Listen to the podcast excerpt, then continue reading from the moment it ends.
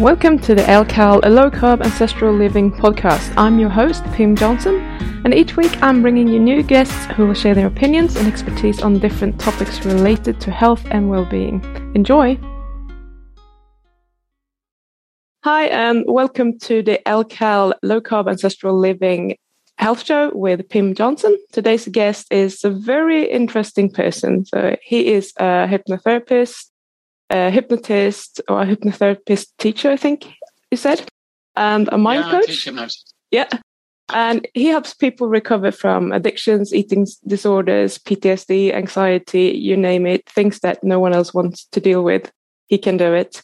And he's here today to tell us a little bit about what hypnosis is and how he's using it to help people as Britain's fastest hypnotist. So, welcome to the show, Tim Phizackerley. Hi, Pim. Uh, it's nice to be invited. Awesome. It's so great to have you here. Um, I don't know anything about hypnosis, to be honest. So I'm just going to let you take the floor and talk about it. But if you can just start telling us a little bit about yourself and how you got into hypnosis and why you decided to be a hypnotist, of all things. Okay. All right. Well, I was just like you a long time ago. I didn't yeah. know anything about hypnosis either. And I thought that it was all pretty weird and very strange. Um, and yeah, I, I just, uh, the, the reason I got involved with it was um, it was not intentional. It wasn't planned. Um, my wife was very, very seriously ill about 20 years ago. Um, uh, this was because of a genetic disorder that she had. Um, she got to a point where she was struggling to eat, she was struggling to drink, and she'd got very emaciated, and she was told that she needed a liver transplant. Um, the problem was that because she couldn't eat or drink and keep it down, she was really struggling to, to get any food or nutrition into her body. She wasn't con- considered fit enough to have one because they don't, you know, it's hard to get organs. So they only give them to people if they think that there's a chance of them actually surviving the operation and it being successful. Um, so essentially what happened was they sent her home to die and uh, my wife was only about 30 at the time. Um, we oh. hadn't been married very, oh, uh, we've been married, yeah, we, we hadn't been married very long. Um, and obviously that was pretty grim. Um, so what we thought was, well, this is all, but the, the, the sort of serious decline in her condition had been preceded by a, a very, very stressful period of time at work. And uh, we thought, well, you know, maybe the opposite of that would help. Uh, but also, I remembered reading a book um, as a teenager about hypnosis and about it being useful for certain physical conditions. And we thought, well, you know, stress, relaxation, you know, is that we had no other options. It was not, it wasn't that the doctors weren't offering anything apart from a transplant that they couldn't do. Um, so, yeah, out of desperation, really, we started phoning around hypnotherapists and explaining the situation and, and, and say, you know, do you want to take her on? And the answer was almost universally no. The uh, occasionally we'd come up with one that said, "Oh yeah, bring her along. I'll have a crack at it." But it was obvious that there would be no point, and uh, you know that they just weren't radiating any kind of vibe that resonated with us. That's for sure. Um, so in the end, because I was working as a computer analyst and programmer, I decided that I would pop to the library. Um, I, I, got uh, whatever books they had on hypnosis, which wasn't very many, um, I sort of cobbled together some recordings um, with suggestions about being able to in, uh, to drink and eat and keep it down, successful like that. Um, and she set to work listening to those while I was going to and from work. And amazingly, within about two weeks of us doing that, um, she started to eat and drink more or less normally. And 13 months later, she was able to have what turned out to be the first of three transplants. Um, so um, she's actually very unusual. She's been terminally ill three times, survived three times. Um, but because of this, I, uh, you know, I suddenly thought, you know what? There's something in this. Maybe I should study it a bit more. So I, I, I then decided I was going to pay, do a proper hypnotherapy training course. Um, which I did. Uh, did very well with that, and then I was going through a bit of a lousy time at work. I was looking after my wife. I also was also looking. I found myself looking after my mum as well after my dad died. Um, she had an accident, a power chair. managed to paralyze herself from the chest. Well, she was paralyzed from the chest down. Um, and I, I, I got to a point where I was doing so many hospital visits and so forth and, and caring for more than one person. It was really difficult to hold down a normal everyday job. And I was getting really cheesed off with it anyway because of certain things that were going on. So one day I went into work. Um, something landed on my desk and I just went, oh, I've had enough of this. Um, so I instantly typed out a resignation, didn't consult my wife about it. And, uh, and then I came home and said, right, I've resigned. And she said, well, wh- what are you going to do? I said, oh, I'll be a hypnotherapist. So that was how I got into it. I like it. Uh, sounds a little bit like me. I can be very impulsive sometimes. Okay, so congratulations on managing to get your life, your life, your wife to survive three terminal illnesses. That's well, yeah, it's been something. a combination of different things, Pim. Yeah, it's yeah. been partly my. The thing is, it, you know, it, it's um, it's partly about great doctors and great surgeons, yeah. you know, and and brilliant care um, with the hospitals. Um, but it's also about mindset. Survival is a lot about mindset. Yeah. And yeah, if you get your mindset right, um, what you can do is obviously very different from if your mindset is wrong.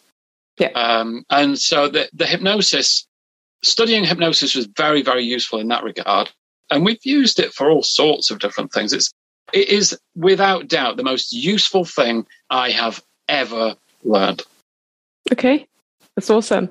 So, can you describe to me and my audience a little bit about what hypnosis is and how it actually works? Because to me, it sounds okay. like magic. yeah, well, sort of. I mean, it can seem like magic as well. Yeah. Um, the, put very simply, um, in order to make, in order to to function in what is a complicated world, and it seems we're getting more complicated by the day, mm-hmm. um, you've got to be able to make sense of it. And uh, so basically, what you end up doing is modeling reality in your own mind. You know, we have um, you, you, um, the, the people in your life, they're complex and subtle and so forth, but um, the way we model them might not be. It's like, you know, that man across the road, I don't like him. He's not very pleasant. Yeah. Um, you know, it, it, but the, the woman who's living with him might think he's absolutely marvelous. Um, so we model reality in different ways, and we and but the way we model reality is a consequence of the experiences that we have, but also of the things that we hear, the things that we are told, the things we read, and the things we tell ourselves. And four of those things are all about language. So language is absolutely fundamental to the way people model reality itself. And if you, you, once you get to learn how to use language properly, which obviously is key to hypnosis, then you can change the way somebody models reality. So whether they are a good person, whether they're a bad person, whether they need to be afraid of something, something or whether they shouldn't be, um, you know, what their capabilities are uh, all the, all sorts of things you can change by the strategic application of language because that's how it's through language that most of your beliefs and my beliefs arrived in the first place. You know, and it doesn't matter how well educated somebody is or how intellectual they may be. In fact, the more educated somebody is, the uh, the narrower their worldview tends to become. So if somebody explores cosmology as a career, you know, they they see reality in a very very special and and and different way from everybody else because they've read all sorts of other pieces of uh, you know theories and uh, papers and so forth from other people who are studying exactly the same thing. It's all suggestion. Um, and when you think about it, um, you know, if I were to say to you, what is a black hole? You'd probably say, well, sort of like a hole in space, isn't it? Um, but what is that? You know, most people believe that black holes exist, yeah. but how many of us have actually seen one? I, you know, if, if, if, we had a show of hands, it would be none. Um, and when you think about it, the fact that you can have space, which is nothing, and then you can put a hole in it and everything falls into that hole, doesn't make a whole lot of sense. If you go out into the garden, you could dig a hole in the garden. You can't put a hole inside the hole. Um, but people are quite happy to accept this is true because they've been told it is, even yeah. though it contradicts every every bit of common sense they've got. Um, the, uh, so you know, language is really powerful, and hypnosis is about the strategic application of language to to, to accomplish, you know, whatever one, whatever you want to accomplish.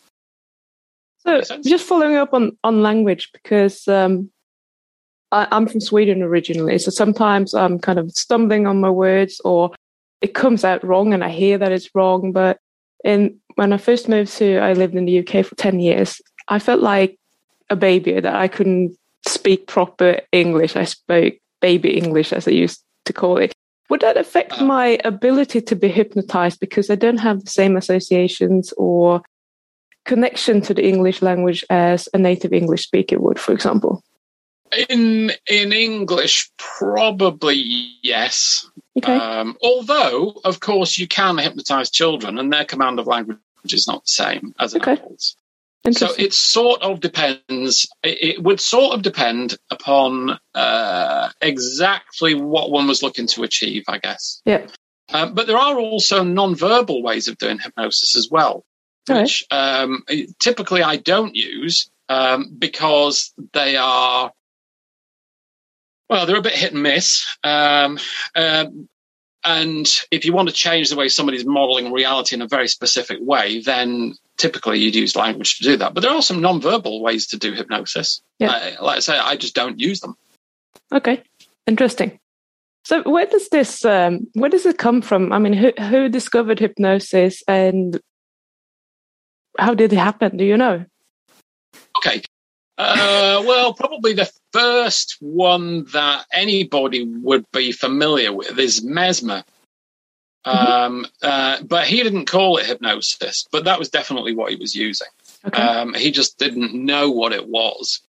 Um, and then following him, there were various different people that explored hypnosis. Um, initially, the, the first real practical application was using um, deep states of relaxation to help with things like surgery. Uh, and that was all pre anesthetics and so forth. You know, if you think back to like 200 years ago when if somebody had their they were badly injured and they needed a leg amputating or something, it was a case of bite down on this and you know try not to die.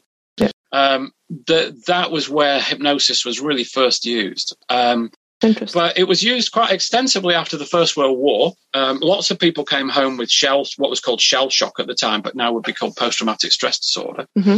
Um, and hypnosis was quite a, quite a popular treatment for shell shock after the First World War. It wasn't really until you got into the like the 1940s and 50s that, that the use of hypnosis then fell away, um, uh, because more and more, uh, you know, we've been relying upon various different kinds of pharmaceuticals. Yeah. Um, and uh, yeah, so it, it actually has quite a long and fascinating history. So would I mean this sounds maybe a bit hard to do and labor intensive, but would it be useful? Do you think for people that cannot get, uh, let's say, people who are scared of the dentist to be hypnotized while they're there or before they go to dentist, for example? Is that something that is doable? Because when you're there, it's obviously uncomfortable. So that's going to yeah, reinforce the feeling about, oh, I don't want to be here. Yeah, Could it's it definitely doable. Um, I mean, you can use hypnosis for pain control anyway. So, um, okay. and that was actually how our daughter was born. Uh, my wife had a cesarean section, and we used hypnosis for pain control because the epidural went, uh, it just didn't work, and nobody noticed until they started opening her up. Oh fortunately, I happened to be there, and fortunately, I, it was at that time I'd actually studied hypnosis, so I knew what to do um, because that saved uh, saved my wife from having to go through a general anaesthetic with a premature baby. Yeah. Um, but as far as uh, as far as dentistry goes, um, what anybody can use suggestion for themselves. Um, yes, there are some very very powerful sort of fears about needles and dentistry and all sorts of things. We can talk about something that somebody can do for that. But um, it, it, even without uh, using any sort of outside resource, whether it be audios or hypnotherapists or whatever, if somebody is in a dental chair and they simply follow the following procedure, um, they will notice a difference, which is just to close your eyes and re- and and repeat. Whatever the dentist does relaxes me more. Everything he does relaxes me more, or everything she does relaxes me more. If you simply repeat that suggestion over and over and over in your mind as a dentist is working, it completely changes your experience of it. Um, and uh, that's something that I do if I go to the. I mean, if I'm having a, you know, it's quite a long time since I had a filling. Touch wood. Um, but um, I've had some very, very big ones at, at, the back, and you know, it can be quite, you know, it's not very nice getting them done. Or if you're having a crown on something like that, you know, they go all the way down to the gum. Um, it, what I, have had dentists actually poke me to try and you know rouse me because I've I've been so relaxed in the dental chair because because I've simply been doing that. Whatever they do relaxes me more. Everything the dentist does relaxes me more, and that is a simple thing that anybody can do, and it and it and it helps. Yeah, you know, it, because we are responsive to language. Yeah, that's so cool. Yeah. So, can you describe how you would use hypnosis if you were treating someone for food addiction, for example? Right. Okay. It, that would depend upon yeah. where that food addiction was coming from, and we probably need to sort of back up and talk about the word addiction. And anyway, because okay. the, there's the let's go there. What most people don't realize is that scientists have been arguing about what addiction even is for the last hundred years. There is no accepted definition among scientists and doctors as to what constitutes addiction. So, you know, in terms of uh, having any kind of standardized treatment, that's one of the reasons why they haven't agreed what the problem is, even. Yeah. Um, but the uh, but as but if it's like a, a compulsion to eat, um, that's coming from somewhere, and typically there'll be a reason for it. It's probably not related to food at all. It's most likely to be related to other things, and typically food is used as a means to change emotional state. So some people, some people will use food to change emotional state. Some people will use alcohol to change emotional state. Some people will use gambling. Some people use, you know, sex. There's all sorts of things that people use in order to change emotional state. So the food, you can think of the, the, the sort of compulsion to eat is a symptom. That's not the problem. Yeah. The problem is almost always something completely different. Um, so that's where I would look. And I would probably take a potted history of somebody's life and have a look to see where this came from. The other alternative, and this is one of the beauties of hypnosis, is that you can hypnotically regress people. So you can you can literally say to the subconscious mind, take me, you know, take us back to whatever event or situation first caused this. What's got most to do with it? And as long as you've got somebody in the in a deep enough hypnotic state and they're responding well, a lot of the time you can do that and you can you can go back through somebody's history, you can have them re experience those sort of pivotal events. Then you can reframe them, which means um, essentially it's uh, it's about uh, showing somebody how they can look at it in a different way. And so that they no longer have that consequence when that person's brought back into the present. Um, so regression is a really, really useful tool, and that the, the, it's hypnosis is really the only tool that allows you to do that. You know, it's called revivification. Yeah. And, and people can go back and literally re experience as though they were there things that happened to them, you know, 40, 50 years before. Um, and many, a great many people can do that. Um, it, it, depends on the hypnotherapist. You know, they've got to be they've got to be reasonably adept with hypnosis, and they've also got to know what they're doing with regression because it's very easy to get that wrong. Um, but like, I say, so that's one of the great things about hypnosis. You can use it for investigation as well in a way that you can't do with things like counseling or or coaching. You know, how would you do that? Um, yeah. So yeah. So the, so anyway, so it's like uh, for in terms of a food addiction, um, it it typically would be looking at other things. Yeah, because now my brain is like I remember when I was like five or six, I don't really remember my age, but I used to climb up on the chair early in the morning to reach the cookies back in the cupboard where my mom was hiding them from me. I'm thinking, how would I remember anything about what happened? What would trigger that sugar addiction that I clearly had at a very young age, that I was always looking for something sweet?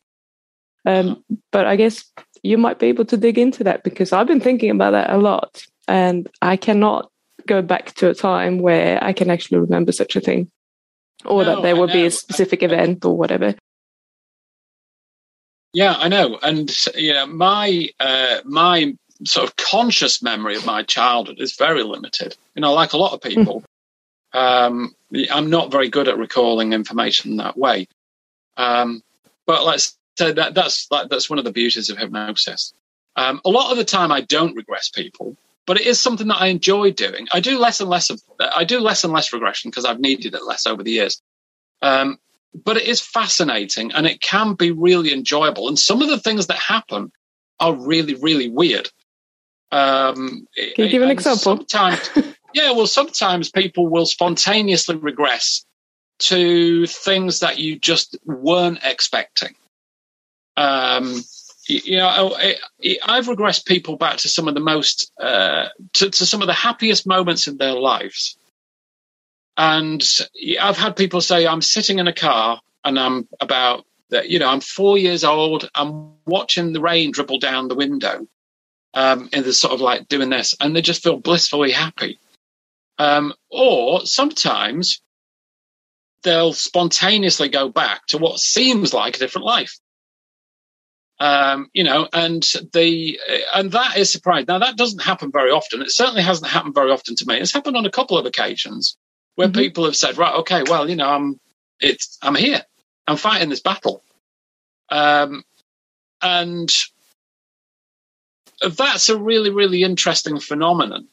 And the the the the thing with that, and certainly what I was taught, and I think this is very very good advice, is is not to say, well, you know, that can't possibly be the case if somebody's subconscious believes that that is the origin of what's going on in their current, uh, you know, sort of present mm-hmm. experience mm-hmm. is causing the problems, then that's where you deal with it. Yeah. Um, it makes no sense to do anything else. No. So you know, uh, but I have a friend who who's done a lot of hypnosis. He lives over in Lancaster, and uh, he he did a lot of regression, um, purposefully digging into things like past lives. Now, that's not something I've ever done, um, certainly not deliberately. Um, but he had all, uh, there was all sorts of strange things that happened. He's had people talking in, uh, uh, because he used to record them. He had one person start talking back to him in German. Um, and he, he, because he had it recorded, he took it off to Lancaster University, to the German department, and they said, yes, that's German, but it's not modern German. You know, so this was old German, uh, and that absolutely blew his mind. Um, so th- there are some very, very strange things that happen. Um, the one of the weirdest things that happened to me with regression is sometimes I'll, I'll I'll take people back, and again, this is something I'm doing less and less uh, because I work in different ways now. But I remember taking a particular woman back to a time when um, her father was having a bit of a go at her. And I said, right, okay, now be him. And I asked him a question. Respond, I said. And out of this, this young woman comes what sounds just like a man's voice. it was, it was really weird. Um, you know, so it's, it can be endlessly fascinating. It's all, it's very often really surprising. Um, uh, but it's just incredibly useful as well, you know. So these are some of the some of the more unusual things. But yeah. if you want to solve problems, it, hypnosis is the way to do it for a lot for all sorts of different things. Yeah.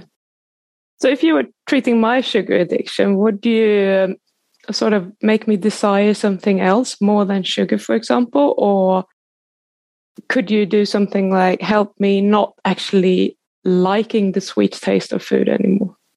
Is that something? Well, that would be that. It would probably. Well, it certainly wouldn't be the first one. Yeah. um, because uh, you know that's what we call symptom substitution, and it's typically right. not a great idea. Yeah. Okay. Because that doesn't under that doesn't address the underlying cause.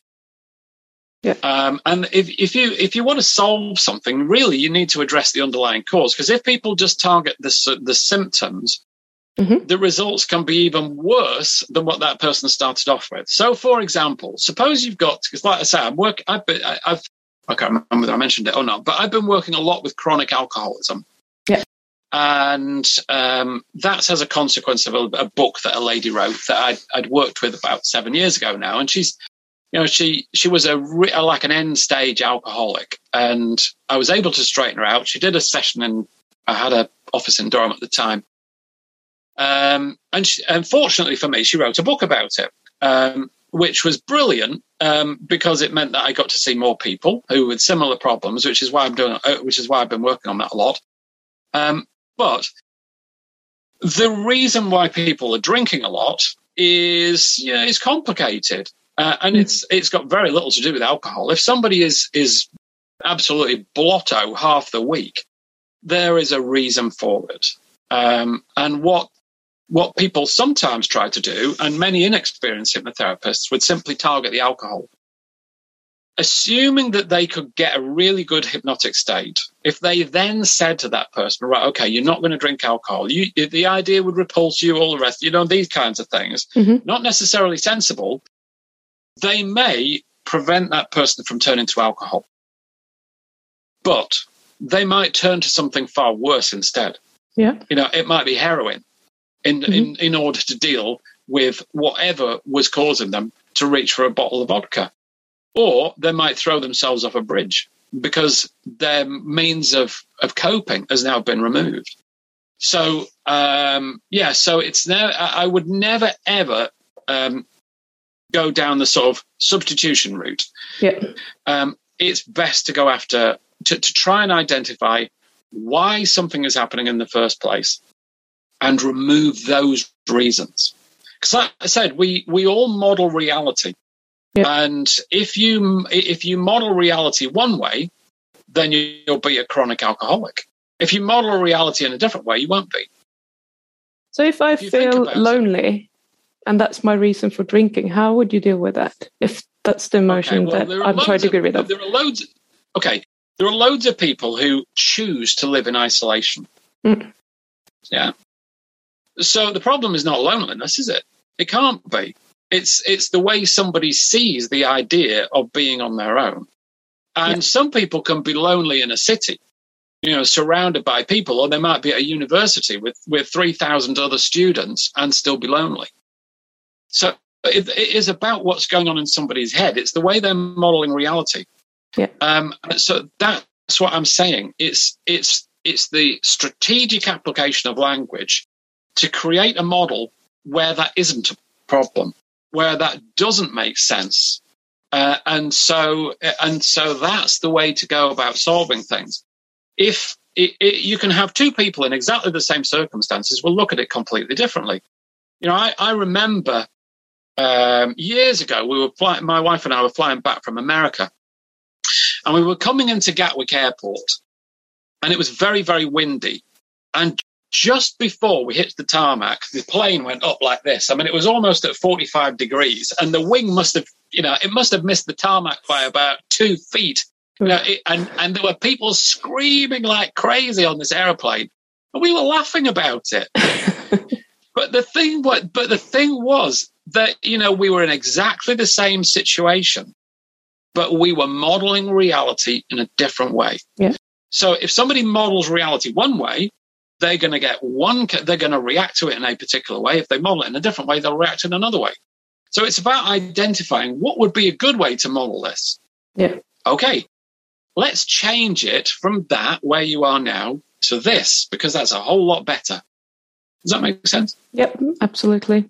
I work a lot with changing people's how they think about things and challenge the way they're thinking. And clearly, you have a much more efficient process of doing that than a coach has, because that is something that people have to be aware of and they have to think about it for, you know, uh, consciously every time they have this thought that makes them feel bad.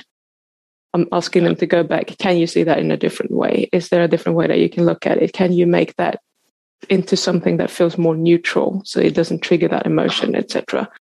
Yeah. So you're doing all the same. You're doing very, very similar things. Yeah, but but you're slower. doing, conscious, you're doing it at the conscious level. Yes. So um, you know, it's not that that doesn't work. It's just um, you know because you are doing all the right things. Mm. It, it's uh, there is a more efficient way to do it. Yeah, clearly. Uh, I'm I'm intrigued.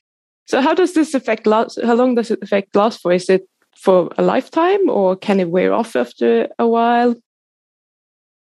Okay, well, it's a bit like uh, well, that's a really really complicated question to answer.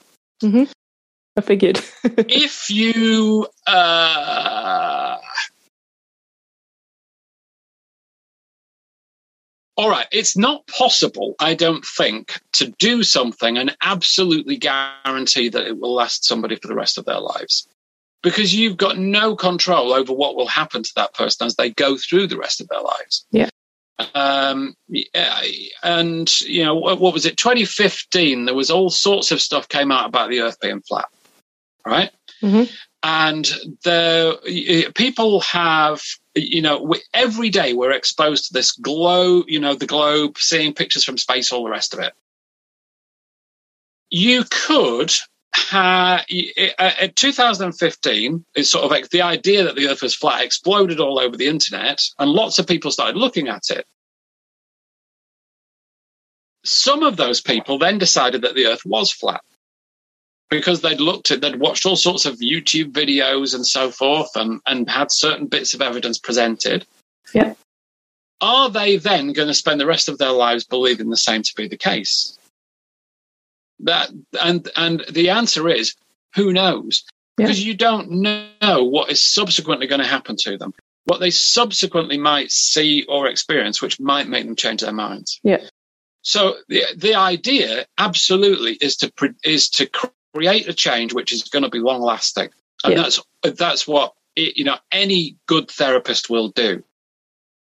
But you've got, but there are certain things that are outside your control. You don't know whether someone's going to, you know, you might straighten out the consequences of being in an, a, a really abusive marriage, Mm. and then this person finds themselves in another one 10 years later. Yeah. So it, it's, it, the answer is yes, as long as it's not acted upon by something which would completely destroy it. Yeah. Okay. Cool. So, why do you think that is that we never hear about hypnosis as a tool to treat all of these things? Because, I mean, you can do it in an hour for, a, you know, if I came to you and we did a session on my sugar addiction, you do it for an hour and we're done. Why, why isn't anyone talking about this? I mean, it's amazing. Uh, because, well, I think for all sorts of different reasons. I think hypnotherapists themselves are partly responsible for that Yeah, okay. because they typically don't describe hypnosis in a very, very effective way. You know, they'll say, if you go on most hypnotherapists' websites, they'll say, you know, it is a pleasantly relaxed state where you can access your subconscious mind and bring these extra abilities to the fore and so forth. Half of it's nonsense. Um, you know, so so that doesn't help. A lot of them aren't very well trained. The hypnotherapy school, uh, you know, I probably get shot for doing saying this, but a lot of the hypnotherapy training schools we've got in the UK are terrible, um, and and the the sort of uh, the criteria that are applied in terms of training are not very good. Um, so that is an issue. Um, You've also got all of the sort of stuff that's been pumped out by Hollywood and so forth, which completely uh, disinforms people about what hypnosis is all about. Yeah. Um, and you've got the pharmaceutical companies desperate to sell you as many pharmaceuticals as possible. Mhm. You know, they're hardly going to endorse something that means you don't need to take your Valium anymore. Um, So yeah, I think there's all sorts of different reasons for it. Uh, I, but I think basically it boils down to it's a lack of understanding. But I think a lot of that is down to hypnotherapists not understanding it themselves particularly well, many of them. And Yeah. that's not necessarily their fault. You know, they're going to be a consequence of the training they've had. Um, but that's why I like doing talks like this, because uh, most people don't have a clue about hypnosis and they think it's some weird, mysterious thing. Um, but it's not. You can distill it down to something which actually makes a great deal of sense, and then you can be strategic with it. Yeah. Um, so yeah, I think it's all sorts of different things. Interesting. Okay. So when you're hypnotizing someone, do you can you do it remotely like we do on Zoom, for example, or do you need to see people face to face? Is there a difference in the results that you get when you know different you ways of connecting? Can, okay, you definitely can do it remotely. Yeah. Um, the the uh, and uh, I got really really fed up the other day. I was I've been working because of the pandemic. I've been working in quite a different way. Um, and sometimes, a lot of the time, I've been doing sort of mind coaching rather than hypnosis because I've yeah. been doing it over Skype and so forth. Now, Skype is not, again, I don't want Skype to shoot me for saying this, but Skype's not 100% reliable.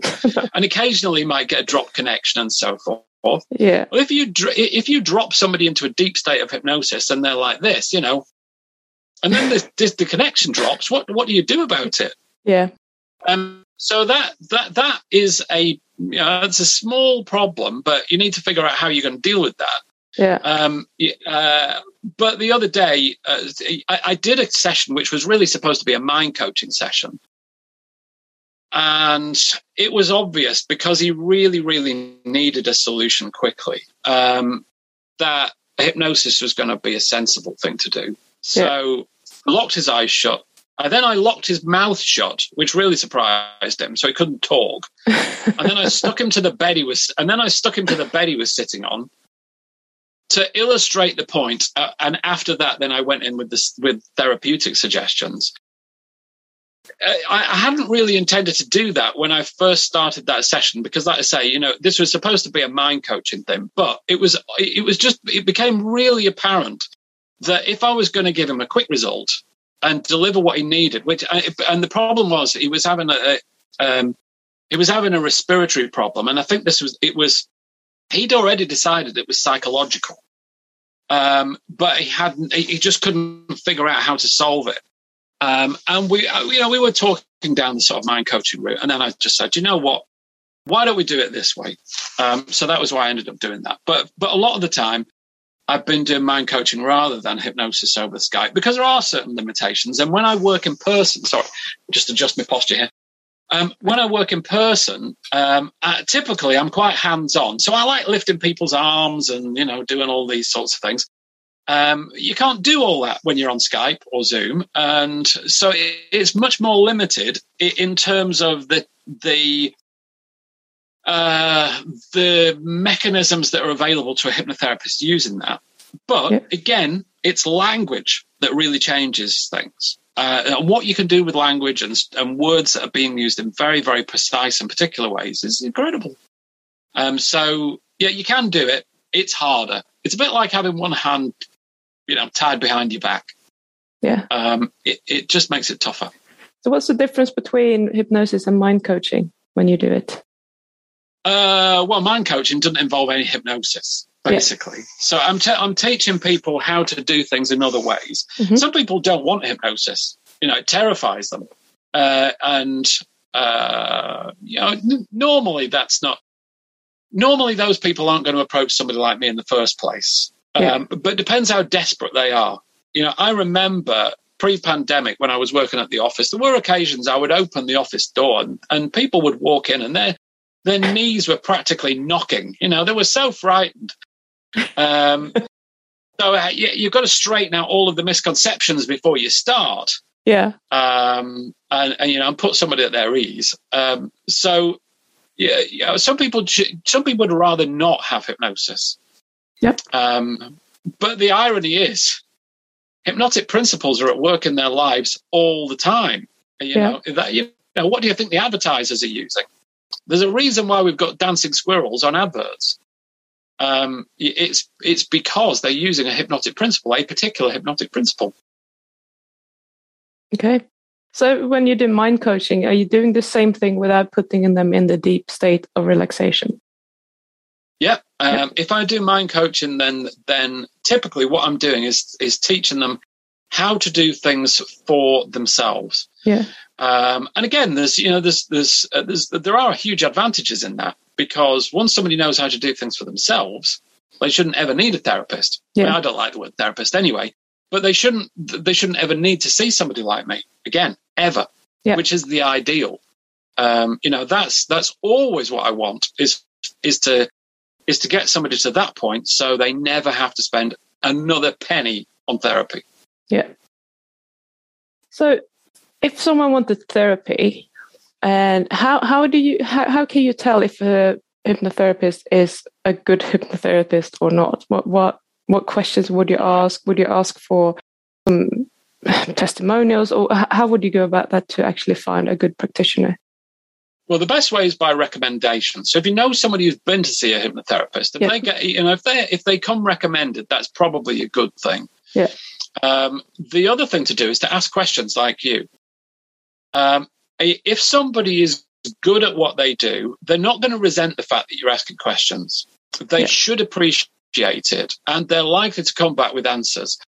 If they are going no, uh, like this all the time, they probably don't know what to say. You know, yeah. and that's not a good sign. Um, if somebody doesn't, it, it, there are two kinds of hypnotherapists. There are people who work part time and people who work full time. It could be that somebody who's working full time um, is working full time because they are just very, very slow, and people come back time and time and time and time and time again, and and you know they try to hang on to them for as long as possible. So sometimes somebody who's working part time might be might be a better choice. You know, so some people who do it as a second income. Um, some of those people are very good. Um, so what I wouldn't do is discard is filter people out on that basis. Don't assume that a doctor or a nurse will be better at hypnosis than a hypnotherapist. Um, there are a lot of people who make that assumption, and it's a terrible one. Yeah. Because a doctor is trained to use medicine, not hypnosis. Um, and so the, the, the, the, two models are entirely different for a start. Um, so the thing to do is to ask questions.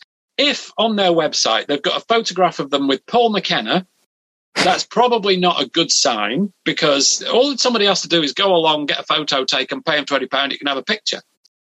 Um, if they are saying that they were trained by Paul McKenna again, or somebody like that, again, that is probably not a good sign um, there's Richard Bandler with NLP, Paul McKenna with hypnosis, so he's also doing NLP as well. Um, they pack out huge arenas, you know, people paying X many hundred pounds to be there. And then they all go home and say, right, I was personally trained by Paul McKenna on the website. So it's meaningless. Yeah. Um, so uh, yeah, that doesn't count for anything. Um, if they're claiming that they've got a particular success rate, uh, that should ring alarm bells as well. So somewhere around here, there's a guy who claims, you know, 99% success for basically everything. Yeah. No one in their right mind would go anywhere near him because, firstly, to make a claim like that is illegal. Um, yeah. The the we've got something called the CAP code, which is all about advertising in this country, um, it, and it's a breach of the CAP code. Um, but also, how does he know? You know, and the only way anybody can make a claim like that is if it has been independently verified. Now, some hypnotherapists will do something similar. They'll they'll offer things like smoking cessation, mm. and on their websites they'll say, you know, hypnosis has been shown to be eighty seven percent successful or ninety whatever it is percent successful uh, with smoking cessation, and the implication is that they can do exactly the same. Yeah. Um, but they but it's quite probable that they can't. They because they don't know exactly how that study was done. They don't know exactly what techniques were used. They've no clue. And I've spoken to hypnotherapists who are, you know, up, with sort of 95, 98% success rate with smoking cessation. And I've spoken to other hypnotherapists, they're getting 10 and 15%. Wow. So the thing to do is to ask questions and and just see what comes back. If you if you have any doubts about somebody, don't go near. Don't touch them with a barge pole because uh, it's not like there's a shortage of hypnotherapists. There are the the you know the world is awash with hypnotherapists. Yeah, and it's better to make ten calls and find a good one And there will be a good one. You know, wherever somebody lives, there will be a good one, not very far away. It's better to do that than to to go with the first one now because they were cheapest or oh that's the other thing whatever anybody does don't don't go just based on price if you go for the you know the, the, what's to say you know if you pay peanuts you get monkeys It Yeah. is true for hypnotherapy as well as practically everything else So is is um because I know when you if you're looking for coaching, you can get a coach for like twenty dollars an hour, and then you can get a coach for fifteen hundred dollars an hour. Is this the same thing with hypnotherapy?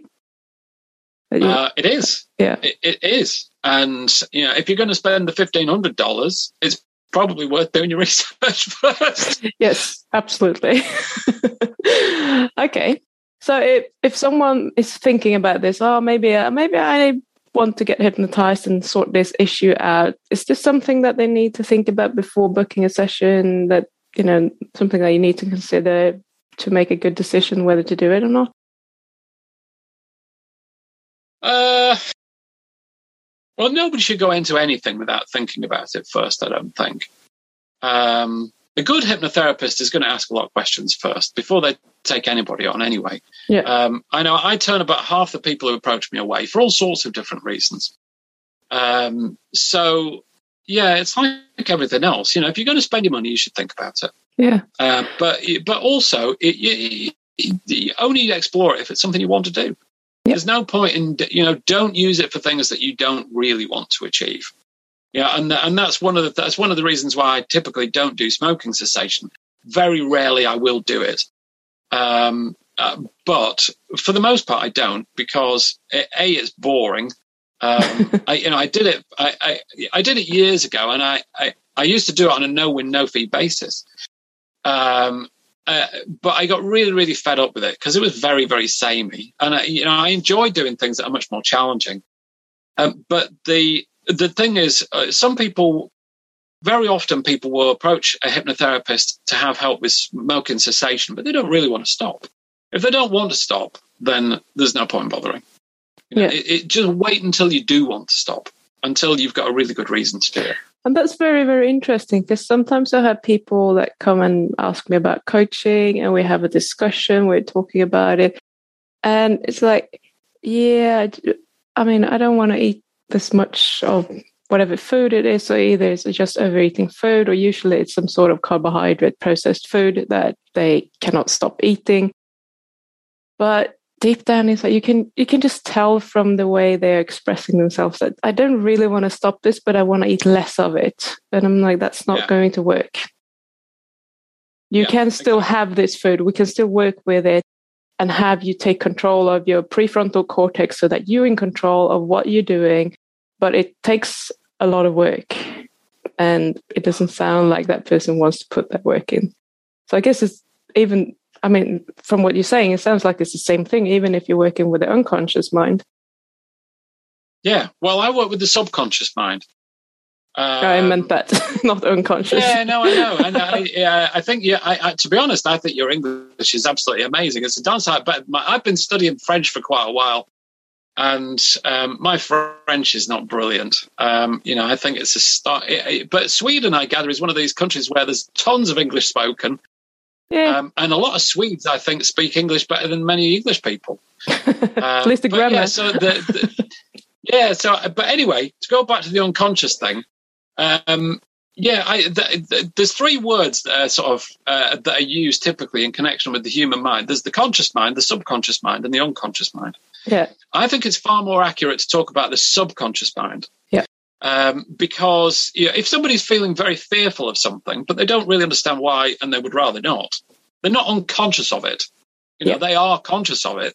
They've got an awareness of it, but they don't really understand why. So I think it's a much it, that, that's why I prefer the term subconscious. Yeah. Um, it's a bit like using your Windows computer. You know how Windows computers always error. You know, there's all sorts of errors pop up. This is why I don't use Windows, by the way. um, and it's probably not a good advert for Microsoft. But anybody who uses a Windows computer will be familiar with the little grey boxes that crop up. You know, error at the. Mhm. It's totally meaningless to most people. Yeah. Um, that's a bit like the subconscious mind. You know, it, it throws these things up at us, and we know it's there, but we just don't know what caused it. Um, Mm. So, Yeah, it, you know, you can think of yourself as being a bit like a computer operator. You know, you interact with your subconscious mind all the time, uh, and it will it will send information backwards and forwards. You just don't know what's going on in the background. Yeah. Excuse me. Okay. So, is there anything else that you want to add that people need to think about if they want, you know, hypnosis or conditions that people might not think that you can be hypnotized for that you think it's important that people do know about? Something that people should know about. If I'm allowed to do a plug, can I do a plug? Yeah, absolutely. Right, yeah, okay. go for it. Orpheus Mind Technologies. Um, Orpheus is a mind technology company that approached me about two years ago um, because they were really interested in some of the things that I was doing. Um, Orpheus are currently collaborating with um, some of the country's top universities like Imperial College, um, Newcastle University. They've got some NHS trials already planned, um, one of which I think is already underway for various different things. Um, Orpheus Mind Technologies have some tools which which are designed to work very, very quickly, very effectively.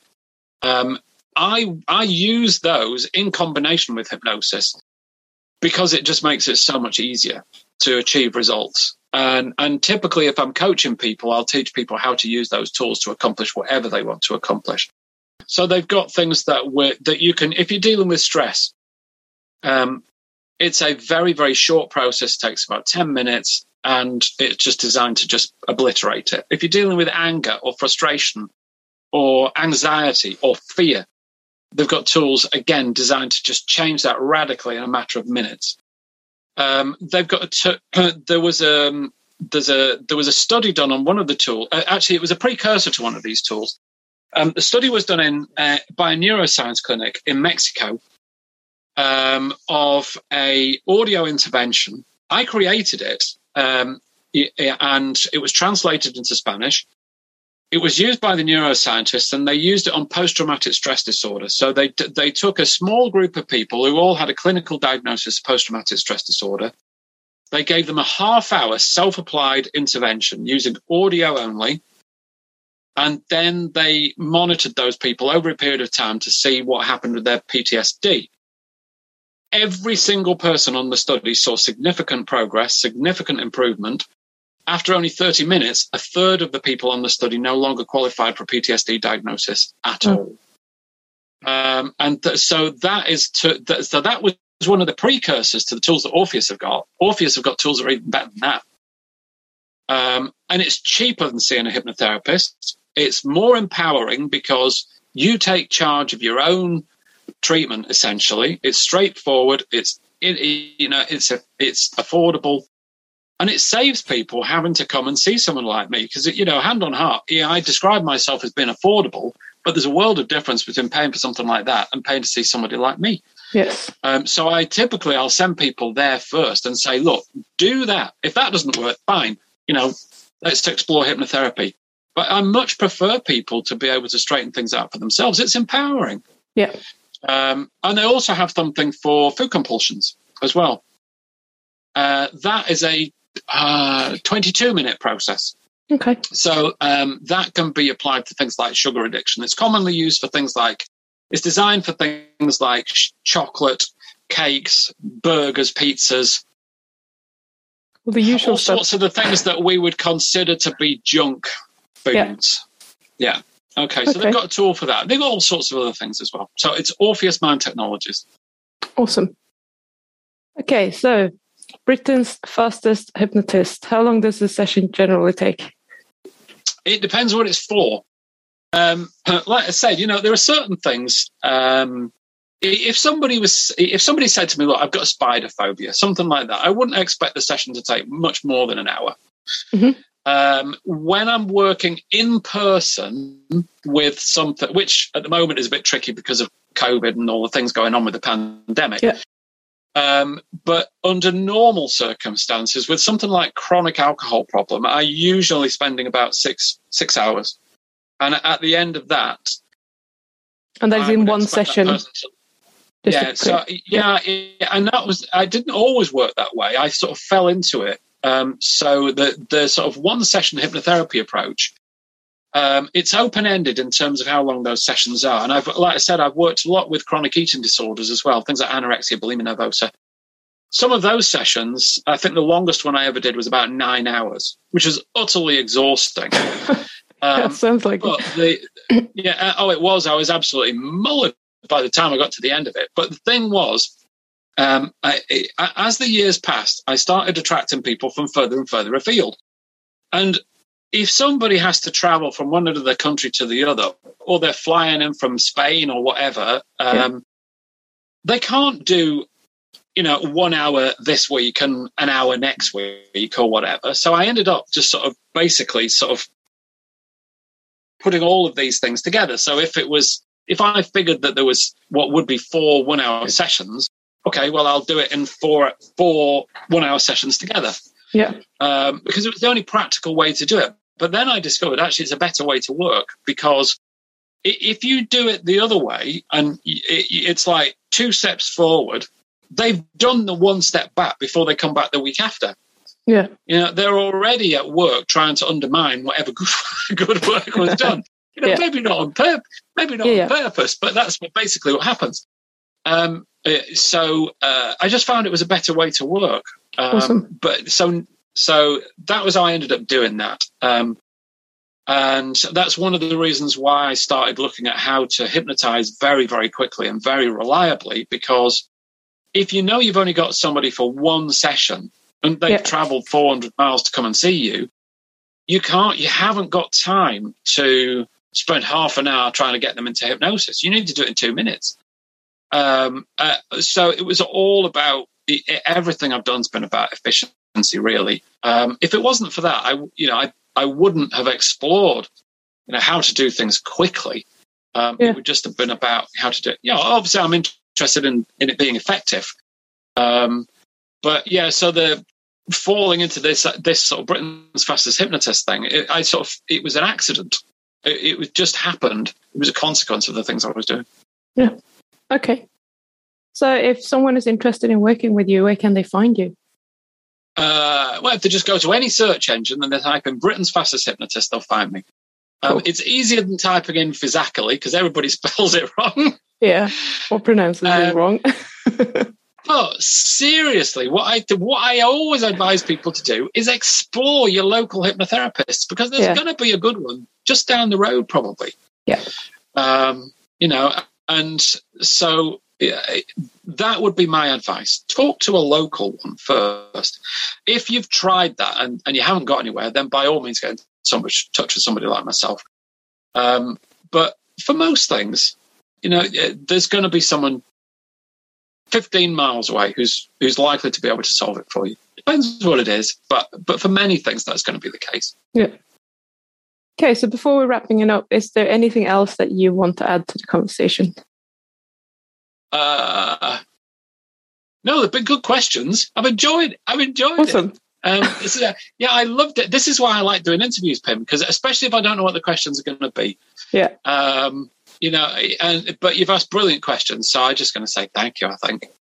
Thank you very much. So it has been awesome to have you on the show, and I mean, thank you so much for your time and your knowledge. And uh, I'm really looking forward to releasing this episode because I, I, I think other people would be interested in it as well. And as you said, most people don't know anything about this, so hopefully spread the, the message a little bit. yeah, so it's not what people think it is. Can, can, can we, before we finish, I'll just add yep. to that if I may. Absolutely. There's this idea, some people think that they aren't suggestible and that therefore hypnosis wouldn't work for them. Ah. What they should really do is ask how they ever got through school. because if you're not suggestible, you're never going to pass a single exam. You know, if you sit in a classroom and somebody's explaining to you how this chemical reaction works or this is what an atom looks like. You know, the, your your experience of reality is that it's solid. But in a classroom, children are taught, you know, reality is ninety nine percent empty space, or yeah. at least. Um, and they come out of the and they come out of those lessons believing it to be the case. with no way of validating it. So everybody is suggestible. Um, it's not a mysterious thing. It's it is very you know it is you can explain it in a scientific way. It's just practical application of things that we already know about the way people process information. There you go. If you've gone to school and had any sort of results from an exam, you can do hypnosis. Absolutely. Perfect. Thank you so much. That's all right. It's been an absolute pleasure. Thank you for having me, Pim. Thank you.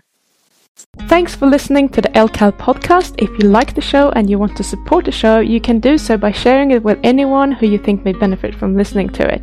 Or if you're so inclined, you can make a donation over at PayPal or at Patreon, and you will find the links in the description. Have an awesome day.